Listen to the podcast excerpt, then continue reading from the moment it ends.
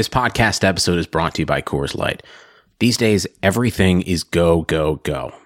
It's nonstop hustle all the time. Work, friends, family expect you to be on 24 7. Well, sometimes you just need to reach for a Coors Light because it's made to chill. Coors Light is cold lagered, cold filtered, and cold packaged. It's as crisp and refreshing as the Colorado Rockies. It is literally made to chill. Coors Light is the one I choose when I need to unwind. So when you want to hit reset, reach for the beer that's made to chill. Get Coors Light in the new look delivered straight to your door with Drizzly or Instacart. Celebrate responsibly. Coors Brewing Company, Golden, Colorado.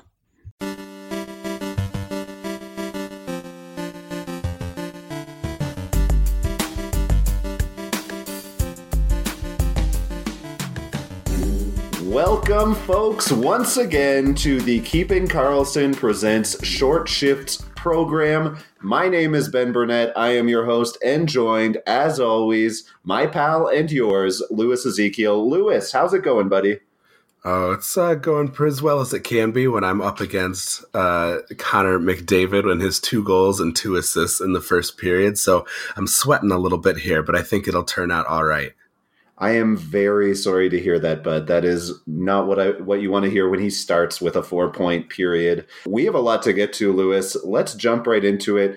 Once again, Ben Burnett, Louis Ezekiel, we are from Average Time on Ice, a web blog that we started with our pal Jade Bettine. And uh, Brian and Elon sort of invited us into the fold to host a bi or a twice weekly show, a tweakly show, if you will, on Keeping Karlsson. So that's what this is short shifts. We appreciate you joining us for our second episode. Before we get into the meat of the analysis, we have um, a little bit of a catching up to do. And so, what I want to do is to describe the process of a Philly Heat. Louis, I'm going to get you on the clock. You're going to start with your Philly Heat while I describe what it is to our listeners. So you go right ahead starting now. Starting last year on our on our page, average time on ice at AVG time on ice on Twitter, we invented a, a rule for when our favorite player. Ah. Lewis Louis has already finished, so I'm going to get him to take over from here. Lewis, you go right ahead. Yeah, we got a lot of work to do here. So uh, when our guy Filip Chytil pots a goal, uh, Jade wanted to come up with an idea for um, a drinking game we could play, a celebration uh, for Philly Heat's great success. Uh, so he's been having a nice little start to the season and a very nice game this evening. We're recording this here on Thursday night the process that uh, she came up with is uh, you microwave a beer for 30 seconds and then slam it home. We have six that we have to make up this evening. So uh, we have both just finished our first one and are looking forward to uh, several more throughout the course of our show here tonight. Yeah, I'll be honest, Louis. When we went into the recording tonight, we had planned to catch up on these because, as a brand, I think it's important that we stick to our guns and that we we do respect the Philly Heat rule of chugging one beer every time Chytil scores a goal but I did not expect him to score two more goals tonight and put us both on the hook for three Philly Heats each. It should be an interesting show. I hope we get to the end of it without getting too sloppy. And what I'm really looking forward to is Jade picking up the slack and doing the next six. yes, absolutely. Uh, and she's finding out about that uh, just as she is listening to this show, hopefully on Friday morning. Excellent. So, Louis, let's get right into it. We're going to start with headlines, as we always plan to. And of course, the number one headline in fantasy hockey Jean Gabriel Pageau. How is he doing this? So, of course, JGP through 17 games, the Sens' leading scorer has 11 goals and 14 points for a 68 point pace but he's doing it with 14 even strength minutes per night and only 23 seconds of average power play time on ice. So with those 14 points, he has zero power play points so far this season. Louis, my question for you is this 53 goal pace going to continue for Jean Gabriel Pageau?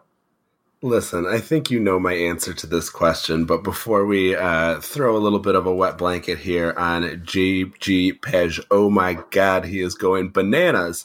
Uh, I just want to, you know, bask for a moment in his great success here. I actually picked him up as a third choice. Uh, two of my other fab bids got knocked out and I ended up with Pageau. I couldn't be happier. His 66% IPP is a bit low. He probably could improve a little bit here in his assist rate compared to his career average. Uh, and there are some positive signs. He's putting up the highest even strength shots per 60 of his career at 9.24. And it seems like he's getting down into the high percentage dirty parts of the ice a little bit more than before as well because his 12.79 high danger chances per 60, uh, and he's gotten 3.55 high danger goals per 60. So obviously, those are some underlying numbers that we like to see. However, 24.4% shooting percentage is way high. It's almost 10% over his career best. Uh, he's only at 4.66 individual expected goals for also, so he's unlikely to keep outpacing his expected goals by an additional 150%. Uh, and this is taking his excellent high danger chances into account. So uh, I don't see this as being something that will continue for JG, unfortunately, but enjoy it while it lasts. I would recommend trying to sell high on him. Right now, he's ranked 27th overall in Cupful. And while I think he's probably going to be radioactive among the folks who uh, are paying close attention, why not offer him up for someone like Brayden Schenn, who's ranked number 42, Bo Horvat, who's ranked 66, or Jonathan Marchessault, who's ranked at 72, all of whom I imagine will end the season with more points than Pageau. I put out a more modest offer, a couple more modest offers in Cupful, and it seems like people are not biting. Um, but if I were in a less competitive league, you know, shoot for the stars, man. Yeah, I'm with you. I would take any of those players over Pageau, honestly. I looked at this year's shot rate and his shooting percentage over the last three years and tried to project sort of what a nice baseline would be for Pageau moving forward. I see him finishing the season with like 45 to 50 points way more likely to me than him finishing up with like his 60 plus pace that he's looking at. So to me, I am more than happy to start selling. If you can get 70 points plus for someone who's got 11 goals this early, I say go for it. It's there's no chance that he has another week even remotely similar to the one that he's had uh, the last you know 10 or 11 days. So I, I'd sell high on Pageau. I'm with Lewis here. We're going to move on to a, an update on a story we talked about on Wednesday's show. It was announced that Sidney Crosby is out for six weeks or more after successfully undergoing core surgery to uh, fix a hernia. Unfortunately, for the McCann owner, who probably went to go scoop him up as a result of the Sidney Crosby news, it looks like those lines have changed. Is that right, Lewis? Yeah, so uh, we looked at the update from practice today, and it shows McCann lining up with Kahun and Simone on his wings. Uh, so that's obviously not the exposure we were hoping to get to guys like Guentzel or maybe Galchenyuk. Uh, so yeah, I think that's an area of concern for those who picked up McCann. But uh, talking to Elon, he suggested, you know, it's unlikely that these lines will last too long before that Steel City blender starts to take them apart again. So if you did pick up McCann, hang in there and see what happens. Uh, you know, you've already made the move, so you might as well run him out there for at least the next game. So that top line appears to be Rust, Malkin, and Guentzel, which is really nice for both Rust and Guentzel. Malkin is certainly a, an upgrade at center compared to what you would get from McCann. But for now, McCann uh, looks to be maybe in a more modest position, at least for the time being. Yeah, not a lot to say here, really. Just wanted to kind of keep an update on the stories we were talking about on our previous show. Uh, with that in mind, moving forward, John Klingberg is out for the next couple of weeks, and the assumption was that Miro Heiskanen would be the beneficiary and get a chance to lay claim to that power play one spot. And yet, Dallas has decided to split the talent between those two top power play units. The de facto number one unit is featuring Seguin and Radulov, also featuring Radek Faksa, Justin Dowling, and Esa Lindell. Heiskanen is on the second unit, and he's it's a bit of a geriatric unit, honestly, between Jamie Benn, Pavelski, Corey Perry, and then the relatively young Denis Gurianov. I don't really know what to say about this, except that Heiskanen's unit really reminds me of kind of the opposite of that Chicago power play that had Jonathan Toews and four rookies, but it's Heiskanen in a group with four olds. So having said that, Heiskanen did get in on the Stars' only power play goal in Wednesday's contest And so I'm wondering, are we off the Heiskanen breakout train? And should we be rushing to grab Esa Lindell? I'm not so enthusiastic about Lindell. Uh, you know, we hear so much about how Heiskanen really is the future of the position for Dallas uh, in that spot, uh, alongside probably Klingberg. It almost appears like kind of the uh, Ghost Bear Provorov setup where you've got a def- more defensively responsible player who's sort of on the rise and the offensively responsible but maybe defensively suspect player who is a little bit on the outs, although Klingberg obviously it's an injury as opposed to just a failure to produce. I think that ultimately uh, Haskin is going to be the player that you're going to want to have there. Esa Lindell certainly could be an interesting ad. You know, many people have that last defenseman who's not doing a whole lot for them, and so it could be a good spot to stream in. But if you're holding Heiskanen, there's no reason not to continue to hold him. This is a really talented guy, and like you said, he got in on the power play goal uh, last night. So I think you stay the course with Heiskanen. Yes, and we are recording this on Thursday night. And so, as tribute to our good pal Elon, I'm going to give you guys a Thursday night update. Justin Dowling has scored a goal for the Stars as they are playing against Vancouver right now. Uh, that goal was assisted by Tyler Seguin and Jamie Benn. So maybe Justin Dowling worth a look while he's playing with Sagan on the power play and at even strength. I'm not against it if you have space for a stream. Uh, Lewis, we are about to get into our final segment of the night, and that means that we are going to do our second Philly Heat of the show. Folks, I'm going to go first. I apologize if things get a little bit dicier from here on out. All right. Well, in the meantime, I'm happy to vamp here a little bit. Uh, some folks that you could be potentially keeping an eye on uh, who have been showing us some, you know, Elon style Thursday night success here. What an outstanding offensive effort by Tampa Bay against the relatively hapless looking Rangers. I'm saying this right now because I know that Ben can't respond at the moment while he's completing his Philly Heat. So, yes, we got a couple of Filip Chytil goals in there, but nice to see Tampa Bay really right the ship and start to get back on track for us a little bit. Lewis, get off the mic. It's your turn to hit this Philly Heat, and I am here to rebut. Uh, yeah, my Rangers are pretty terrible, and um, honestly, everything feels a little bit more right in the world watching Tampa Bay crush a team that's supposed to be at the bottom of the league. I read a tweet today that said that if the Rangers were to win tonight in regulation, the Lightning and the Rangers would have even records on the season. That's just something my brain isn't capable of comprehending. So I appreciate the Rangers going out there and losing for my sanity's sake. All right, so we are ready for our next segment. This is going to be the Patron 5. We previewed this in episode 1 and did a little mini version that we called the Patron 3.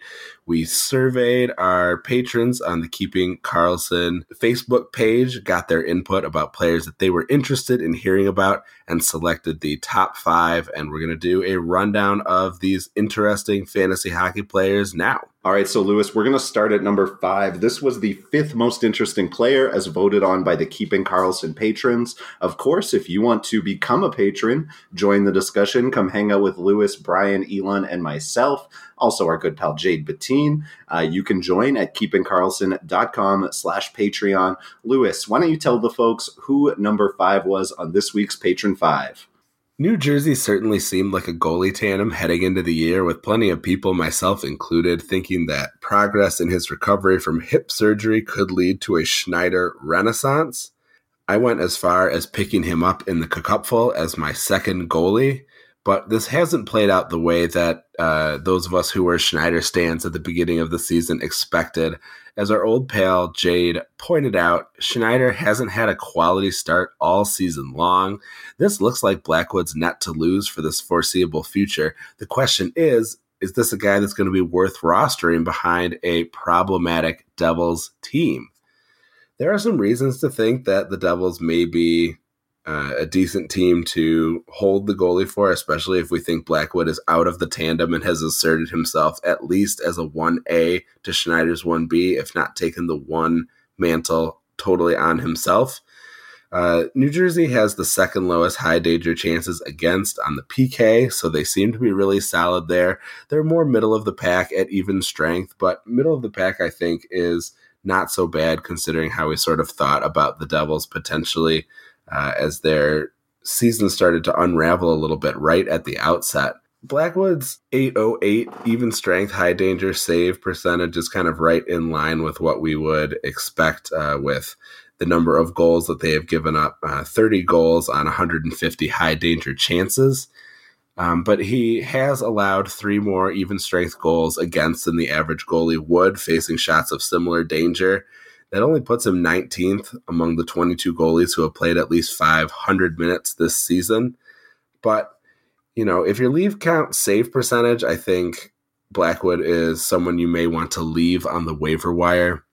But if you get points for saves, this is a guy who's been reliably positive with only one negative point game in cook up full scoring in the last month.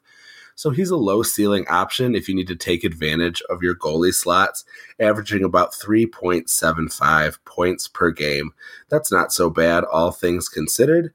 Uh, so this is someone that you may want to investigate, or if you have him already, hold on to as someone who can be relied on to provide you with a few points per game and you know not be someone who's going to give up major negatives. Yeah, and of course, the Cupful is the Keeping Karlsson Ultimate Patron Fantasy League, a league that was started by Brian and Elon, who wanted to kind of create the ultimate fantasy league populated only by the most dedicated owners. And that is a points league that counts 0.35 points for a save, minus two for a goals against, and two points for a win, and an additional two points for a shutout. So to have uh, positive points in almost all of your games definitely is the mark of a useful available goaltender. So I'm with you, Lewis. I definitely think Blackwood is an interesting player. And I think the fact that he's on so many waiver wires right now is just kind of a testament to how slowly the Devils started out. I think they're riding the ship a little bit. I think that at this point, he's pretty clearly the starter. And so if having a starting goaltender makes a difference in your league and he's on the wire, I think you need to grab him. So number four on the patron five is Rickard Rakell, who just scored a goal in Thursday night's game. So you know already he's start, starting to see some bounce back from what the patrons maybe expected. Um, so before the season started, Brian and Elon have done a Keeping Karlsson almanac to sort of try and project all of the players across the league who are fantasy relevant, and they put between them uh, Rickard Rakell at about a 68 point pace. Before tonight's game, Rakell was on a 45 point pace on the season. So fantasy owners were definitely hoping for a little bit more when they added him originally. Um, so far on the season, five goals, six assists, and 11 points through the 20 games, not counting tonight. Uh, he's on pace for just under 230 shots and about 100 hits. So that's about average for him on a peripheral level. Uh, at even strength, he's playing with Adam Henrique and Jakob Silfverberg, and they are shooting the lights out, while Rakell has been eh, about average by shooting percentage. His IPP is a touch low, and I'd say he is due an extra point or two at even strength, but nothing wild, like nothing that screams regression at even strength. What isn't average about his numbers, though, is the zero power play points through 20 games. So Rakell has lost a bit of his ceiling thanks to a demotion to a second power play unit that features Henrique Silfverberg and Troy Terry. But even still, you'd assume that uh, Rickard Rakell would have a few power play points to this point. So, in fact, if you regress his points per 60 on the power play from the last three years to the 45 power play minutes we've seen from him this year, I think you would expect that Rickard Rakell would have about three more power play points on the year. And so I think Rakell's pace so far is actually unsustainably low. I'd say he should have about 16 points through his first 20 games, which would put him on a pace for about 66 points. And I think that's what I'd expect from him in the long term. I think that kind of makes Rickard Rakell an interesting buy low option. Lewis, would you, uh, you mentioned Jean Gabriel Pageau earlier. Would you ship him out for Rickard Rakell? Buddy, we didn't write this down in our document, but you read my mind. I was just going to say this is definitely someone that I would be interested in sending a Pageau offer out for as he has slumped a little bit. Now, obviously, him scoring this evening uh, here on Thursday night throws a bit of a wrench in that plan, but you may still be able to do it. You know, he has as many total points as Pageau has goals alone, so he should be ranked quite high in your overall rankings, and it might make for an appealing option. Yeah, I definitely think there are some leagues where you'd be able to flip Pageau for Rickard Rakell, and that's a trade I'd be willing to do. Uh, on the sense of us being on the same page, though, I think that might just be the Philly Heats kicking in. Why don't you give the folks our number three in the patron five ranking? All right, so they asked about Shea Theodore, and this is a fascinating case. I can't really explain how strange this sort of is. So, Shea Theodore really interesting because he right now is running about 80% of the Knights power play, at least over the last three games. He played every second of the power play in the Knights' most recent game. Despite averaging around 21 minutes a night, this is a guy who has just two points over the last month, 14 games. Both of these are assists, one at even strength, one on the power play. He's only had a point on a third of the goals that Vegas has scored on the power play, and this is his second worst power play IPP of his career thus far. So you would hope that he would be able to get in on a couple more of those power play goals overall. Uh, Vegas is shooting about 12% on the power play with Theodore on the ice, and only a little better when he's off, and that's only good for 19th in the league. Is maybe because they are 28th in the league in high danger chances on the power play. So whatever they are doing on the power play right now, it seems to be struggling a little bit. So, despite the fact that Theodore is on both power plays ostensibly right now, uh, he's not really getting a whole lot of opportunity in terms of the Knights being able to produce some really high quality chances to score. It also doesn't help that his even strength IPP is the worst of his career at 27%. Another spot where you think that he could regress a little bit and record some more assists at even strength. But overall, right now, he's only one power play goal behind his individual expected goals and right on for his one even strength goal. So that's not great. Basically, they expect him to have two goals overall, and he's at one, despite the fact that he's taken 48 shots so far this season. Still, I think ultimately this is someone that you've got to hold on to unless there's a really nice option on the waiver wire. He's shooting less than half his career shooting percentage and seeing the best deployment that you could ask for. I think if he's replaced on the power play, this is someone that you panic and drop right away potentially. Uh, but until then, I think you have to hold on despite his lack of production. You've got to imagine that the Knights are going to figure things out on the power play and he's going to get in on a few more of those points because his individual points percentage, both at even strength and the power play, are lower than you would want to have from him. So I think there are more points in store. Yeah, I do like Shea Theodore, especially if you know you're looking at your waiver wire and there's no one getting any power play time on ice. Uh, he's obviously not going to be a you know, uh, Alex Pietrangelo racking up a thousand blocks, or he's not going to be a Roman Josi, you know, hitting and blocking and racking up the points on the power play. But there's no reason why he can't put up an above average point pace when he's getting this much time with Mark Stone and Jon- Jonathan Marchessault. I almost said Jonathan Marchessault. These Philly Heats might be getting to me, but uh, so I definitely wouldn't be dropping Shea Theodore as long as there are no other power play one defenseman on that waiver wire. If you're in a shallow enough league where you know you're looking at it and there might be um, an Oscar Klefbom, someone like that on the wire, I could see streaming and I mean, Klefbom isn't hot himself at the moment, but I would understand streaming Theodore out right now if you had a, a great option on the power on the waiver wire. But in most leagues, I think he's a hold. Yeah, absolutely.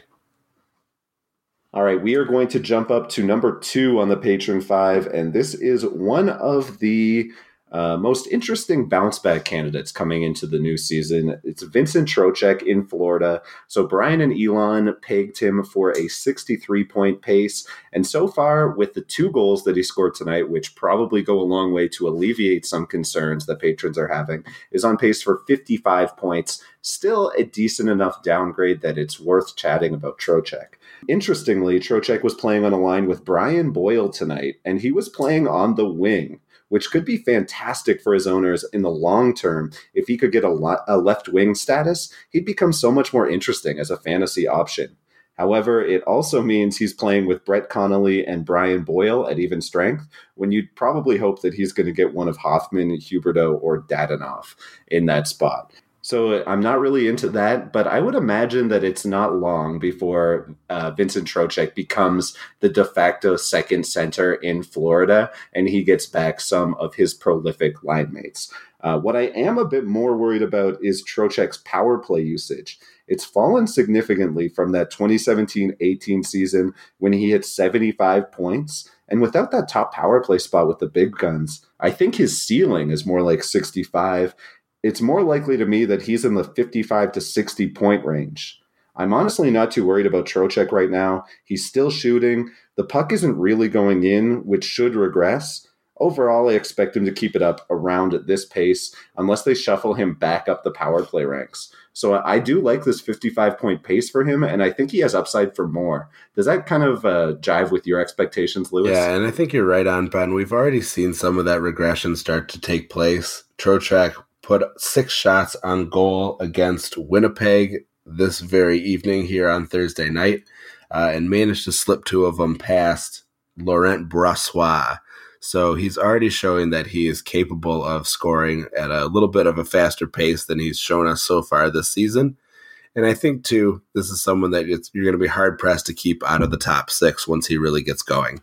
Lewis, I really think that we should leave the French pronunciations to me, being a Canadian from, you know, Acadia. I'm not from Acadian, New Brunswick, but I am from New Brunswick, the only bilingual province. So moving forward, we'll just uh, dub me saying Laurent Brossoit instead of you. How's that? Laurent Brossoit. uh, we are going to finish off the Patron Five with a player who has been somewhat mercurial this season and last. Uh, we're going to chat about Matt Dumba. So Brelon projected him for a 54 point pace coming into the season, and so far he's well underachieving expectations with a 35 point pace. The good thing with Matt Dumba is he's more or less consistent with last season's blocks, hits, and penalty minutes rates. So if you're in a bangers league, you know, he's definitely below expectations, but uh, he hasn't been useless. So that's that's the good news. Uh, there is plenty to worry about here, though. So I'm just going to come out and say it. I do think Dumba is trending towards bust territory. First of all, his shot rate. So last year, Dumba was pacing for nearly three shots per game. That number has dropped significantly from a 238 shot pace last year to a 168 shot rate this year. And most of this drop off seems to be coming from the power play. The power play is the second scary thing about Dumba in general. So, on the team level, there's been a significant fall off. Last year, the Wild were an average team by expected goals for per 60 on the power play in the 32 games where Matt Dumba was in the lineup. But this year, they've become a bottom five team in the same statistic. So the power play just hasn't been as effective at even getting chances, much less converting them. And then on an individual level, Dumba has also been struggling. He went from shooting 22 shots per 60 minutes with the man advantage last year, all the way down to 12 this year. Part of Dumba's appeal this draft season was his high goal scoring rate for a D man. And I'm, I'm kind of worried because the ceiling is totally gone in that sense unless he starts shooting a heck of a lot more. The final thing that I'm worried about with Dumba is that, if anything, his percentages actually look a little bit high. So at even strength, his IPP and shooting percentages are both at a career high. His on ice shooting percentage is more or less in line what you'd expect. I do think Dumba is capable of beating this 35 point pace, but two things need to start happening there. First of all, he needs to start shooting a lot more at especially on the power play.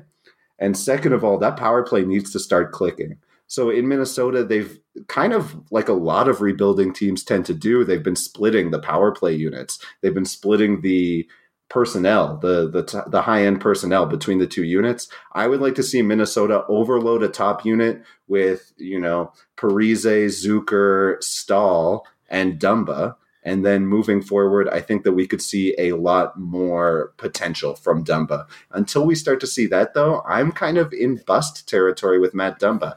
I don't know that you're going to get a lot for him, but if you can sort of use his name value to dangle him out there, I wouldn't be opposed to selling him as a 50 point defenseman because I don't know that I see him hitting last year's heights. Yeah, if you can find someone who is considering Dumba to be the type of player that we hoped he would be as a potential 20 goal scorer from the blue line, a lot of folks had him predicted as the highest scoring defenseman in terms of goal quantity in the league, and he certainly has let us down in that regard.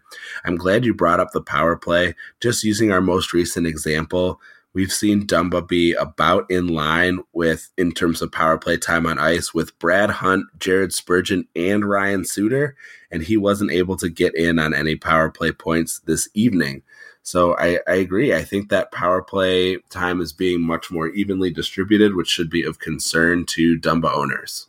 All right, Lewis, that has been the Patron Five. I want to thank everyone for listening while you do your final Philly Heat of the evening. Uh, folks, we are brought to you by Keeping Karlsson. You can become a patron at patreon.com slash Keeping Karlsson. I hope to see you in the patron group soon. You can follow Lewis and I on Twitter at twitter.com slash AVG Time on Ice. My name is Ben Burnett. I'm going to hop on this last Philly Heat, and Lewis is going to take us home. Ooh, all right. Three Philly Heats in. We want to thank Fantrax, Yahoo, Natural Stat Trick, and Left Wing Lock for help with our research for today's episode. Thank you for tuning in to Keeping Karlsson Presents the Short Shifts podcast. Play smart and keep your shifts short. Thanks, everybody.